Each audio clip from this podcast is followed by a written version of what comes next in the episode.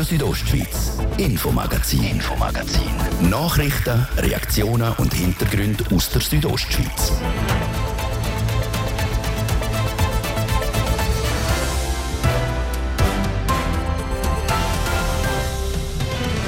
Schöpfen allein langt nicht mehr. Im Kanton Glarus ist ein Kalb gerissen worden. Es deutet darauf hin, dass eine oder mehrere Wölfe vom Kärpfrudel dafür verantwortlich seien. Ob man das Rudel regulieren darf, sei jetzt in Abklärung, sagt Christoph Jäcki, Leiter der Abteilung Jagd und Fischerei vom Kanton Glarus. Wir haben mit dem Bund bereits Kontakt aufgenommen und haben das weitere Vorgehen mit ihnen besprochen. Sprich, wir haben abgeklärt, was es braucht, für ein Regulationsgesuch einzureichen. Das Kalb ist in einem Jagdbanngebiet gerissen worden und dort drinnen darf man gar nichts schiessen. Wir klären, wie die Regulation vom Wolfsrudel, falls die bewilligt wird, gleich klappen kann. Und letztes Wochenende ist im Zentrum des Bündner Oberland schnabuliert, gefestet und sich zugeprostet worden. Selbst beim 28. Ilanzer Städtlifest. Eine gefreute Sache sei es auch für den OK-Präsidenten Manuel Montalta gewesen. Ich bin sehr zufrieden. Mit dem Wetter haben wir wirklich Glück gehabt. Es hat viele Leute gehabt und die Erwartungen sind übertroffen. Wir sind letzten Samstag auch vorbeigegangen und haben uns von der Stimmung berieseln und mitreissen lassen. Das sind unter anderem Themen im Infomagazin vom Montag, 7. August 2023. Mein Name ist Dias Fritschi. Ich wünsche einen ganz schönen Abend.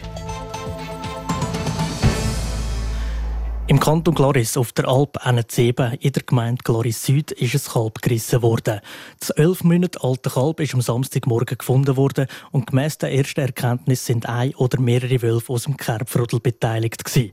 Mit so einem Vorfall hätten wir müssen rechnen, sagt Christoph Jäcki. Er leitet die Abteilung Jagd und Fischerei beim Kanton Glarus und hat mit der Jasmin Schneider über die weiteren Schritte vom Kanton geredet. Das war wirklich eine Frage von der Zeit gewesen, dass doch auch Rinderartige von den Wölfen angeliefert und getötet werden. Früher oder später müssen wir mit dem rechnen, das ist ja so. Jetzt in Graubünden ist das schon mehrmals vorgekommen, letzten Sommer zweimal, diesen Sommer auch schon. Hat man sich jetzt speziell auf so einen Fall vorbereitet im Kanton Glarus? Also sind Sie da wie auch schon ein bisschen auf der Hut gewesen? Nein, speziell auf so etwas vorbereiten kann man nicht. Wir wissen oder wir haben gewusst, dass das mal passieren kann. Wenn, haben wir nicht gewusst. Das hätte auch erst in ein paar Jahren passieren können. Und da kann man sich nicht gross darauf vorbereiten.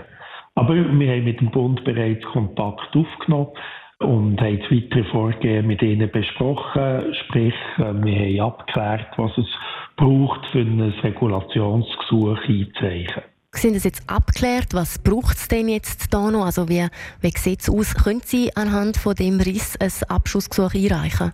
Ich gehe davon aus, dass wir das machen können, weil wir haben Kenntnis über das Rudel. Es geht um eine Rudelregulation.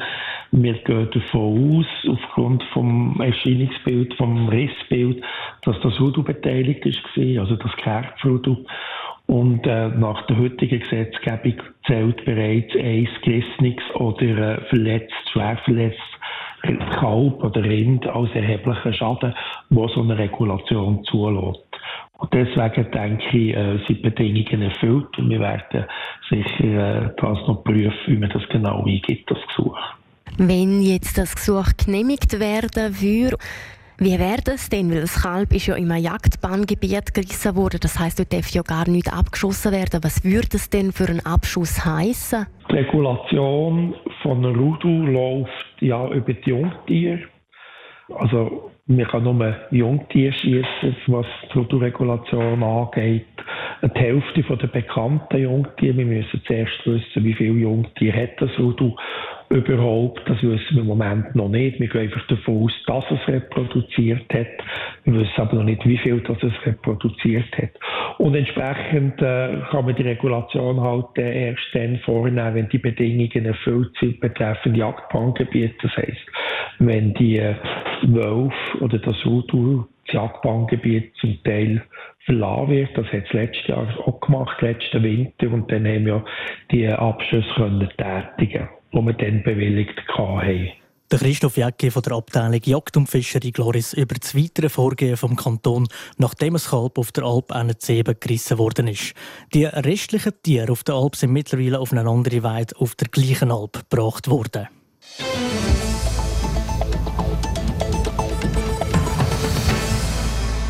Letzten Freitag und Samstag hat die Ilanz wieder den Bär getanzt, beim 28. Ilanzer Städtlifest.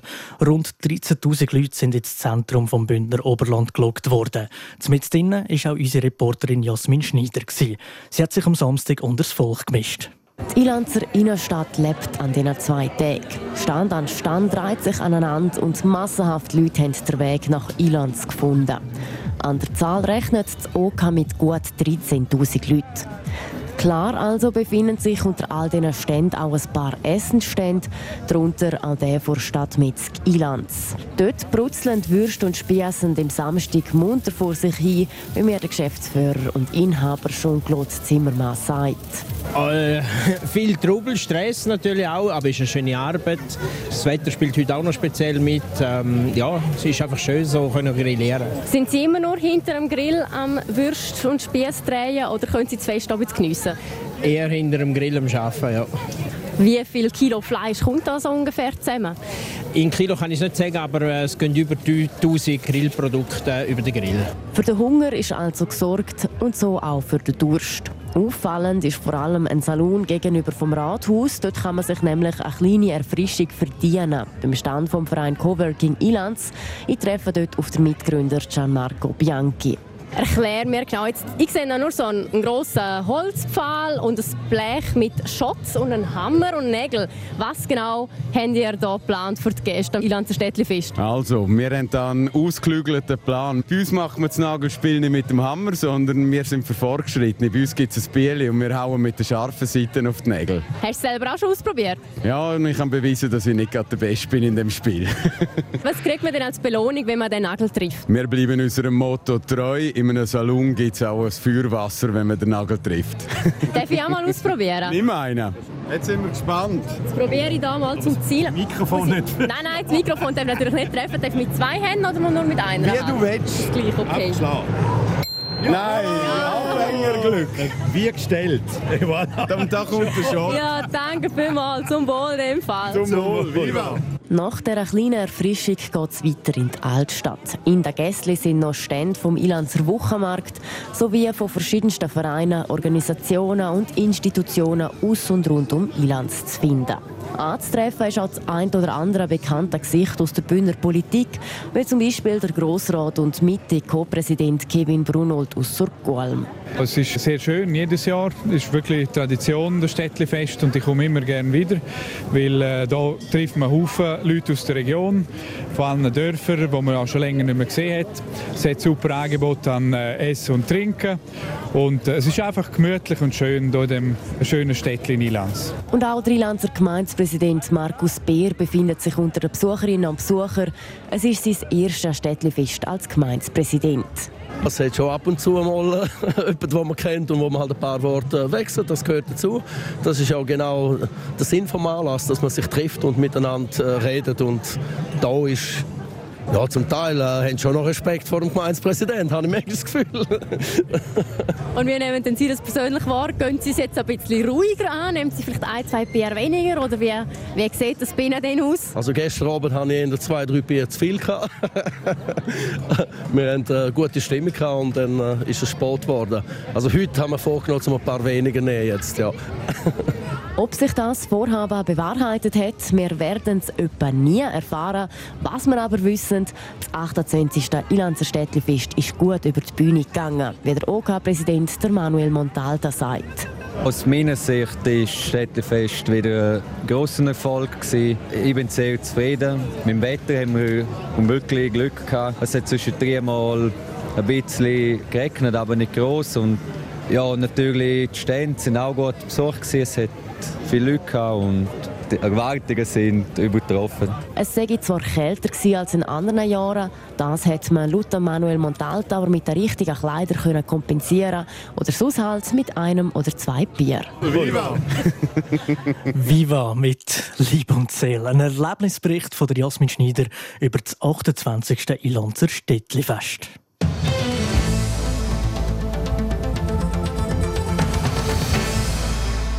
Hochbegabte Kinder. Das ist unsere Wochenserie hier im Infomagazin. Für derartige Kinder gibt es Kompetenzzentren für die Förderung von besonderen Begabungen. Oder anders gesagt, eine Schule für hochbegabte Kinder. So eine ist die Heureka in Schiers und die gibt es schon seit 20 Jahren.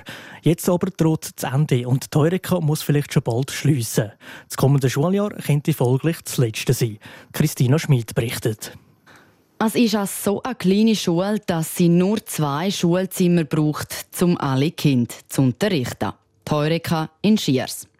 Auch wenn sie räumlich in der Mittelschule in Schiers integriert ist, an Heureka werden keine Gymnasiumschülerinnen und Schüler unterrichtet, sondern Primarschulkinder. Meist sind das Kinder, die in ihrer eigentlichen Klasse zeitweise unterfordert sind, wo der Stoff schon könnt, wo in der Klasse durchgenommen wird und sich dann langweilen. Die Kinder können jeweils einen halben Tag in der Woche die Heureka besuchen. Dort werden sie dann so richtig gefördert und auch gefordert. Sie lernen. Das heisst auch, sie müssen zum ersten Mal für sie schwierige Aufgaben lösen und grosse Projekte umsetzen. Vor gut 20 Jahren hat Marlies Triaca die Schule gegründet. Und auch heute ist sie noch Schulleiterin und Lehrerin an Heureka. Aber nicht mehr lang. Weil Marlies Triaca nächsten Sommer in die Pension geht, droht der Schule die Schliessung. Wenn ich jetzt morgen höre, dann müssen wir es morgen schliessen. Und ich habe mich jetzt bereit erklärt, dass jetzt mache ich noch ein Jahr bis Juni 2024. Und wenn dann keine Aussichten da sind, dass wir uns umorganisieren können, dass wir weiter existieren können, dann ist es halt gewesen. Dann haben wir 20 sehr interessante und sehr lehrreiche und wunderbare Schuljahre verbracht mit diesen Kindern. Wie aber kann es sein, dass eine ganze Schule schliessen muss, wenn eine Person geht? Die Antwort darauf geht eigentlich auf 2 Grundprobleme zurück. Zum einen ist Marlies Triaca Lehrerin. Und wenn sie geht, fehlt ihnen jemand, der die Kinder dann unterrichten kann. Eine neue Lehrperson bräuchte es also sicher, am besten sogar 2, sagt Marlies Triaca. Wenn wir nicht Lehrpersonen finden, dann ist es schwierig, um das aufrechterhalten. Ich kann nicht meine Kolleginnen mit 20 Kindern hier schwimmen lassen. Es geht einfach nicht. Ein damit verbundenes Problem ist, dass den Lehrerinnen und den Lehrern nicht der Lohn gezahlt wird, der ihnen eigentlich zustehen würde. Weil sie eine privat geführte Schule sind, kommt an Geld gerade einmal so viel rein, dass es möglich ist, den Schulbetrieb aufrechtzuerhalten. Um das Problem zu lösen, gibt es 2 einfache Möglichkeiten. Entweder zahlen die Eltern von diesen Kindern, die die Heureka besuchen, ab im nächsten Jahr viel mehr Schulgeld, also 4'000 statt 2'000 Franken im Jahr, oder die Schulgemeinden, die die Heureka unterstützen, greifen tiefer ins Portemonnaie. Das sind praktisch vom Goodwill der Eltern und von den einzelnen Schulgemeinden abhängig. Oder? Der Goodwill zahlen wir oder zahlen wir nicht. Es gäbe aber auch noch eine dritte Möglichkeit.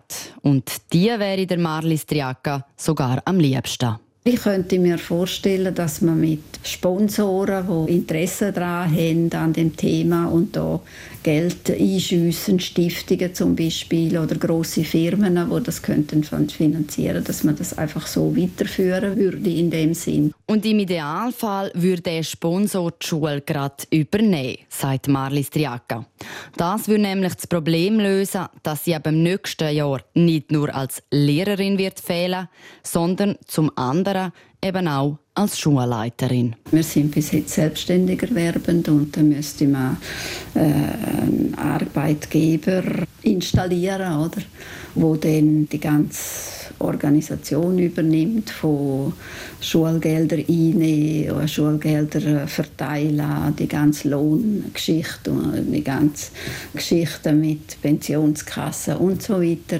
Bis jetzt war es nämlich die Marlies Triaca, die diese Aufgaben jeweils übernommen hat. Und zwar in den letzten 20 Jahren. Vom Alter her wäre ich schon längstens in dem Alter, wo ich könnte einfach das Rentner da sein, geniessen, was ich aber auch nicht wollte. Also ich bin mit Leib und Seele bin ich auch immer noch dabei.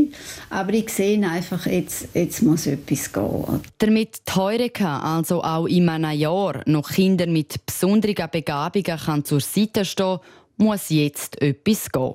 Die Schule sucht Lehrerinnen und Lehrer, aber auch Sponsoren, die der Schule und den Kindern unter die Arme greifen.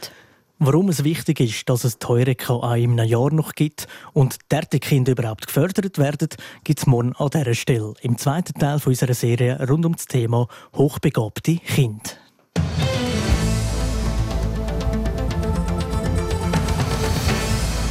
Das war das Infomagazin vom 7. August 2023 hier auf Radio Südostschweiz.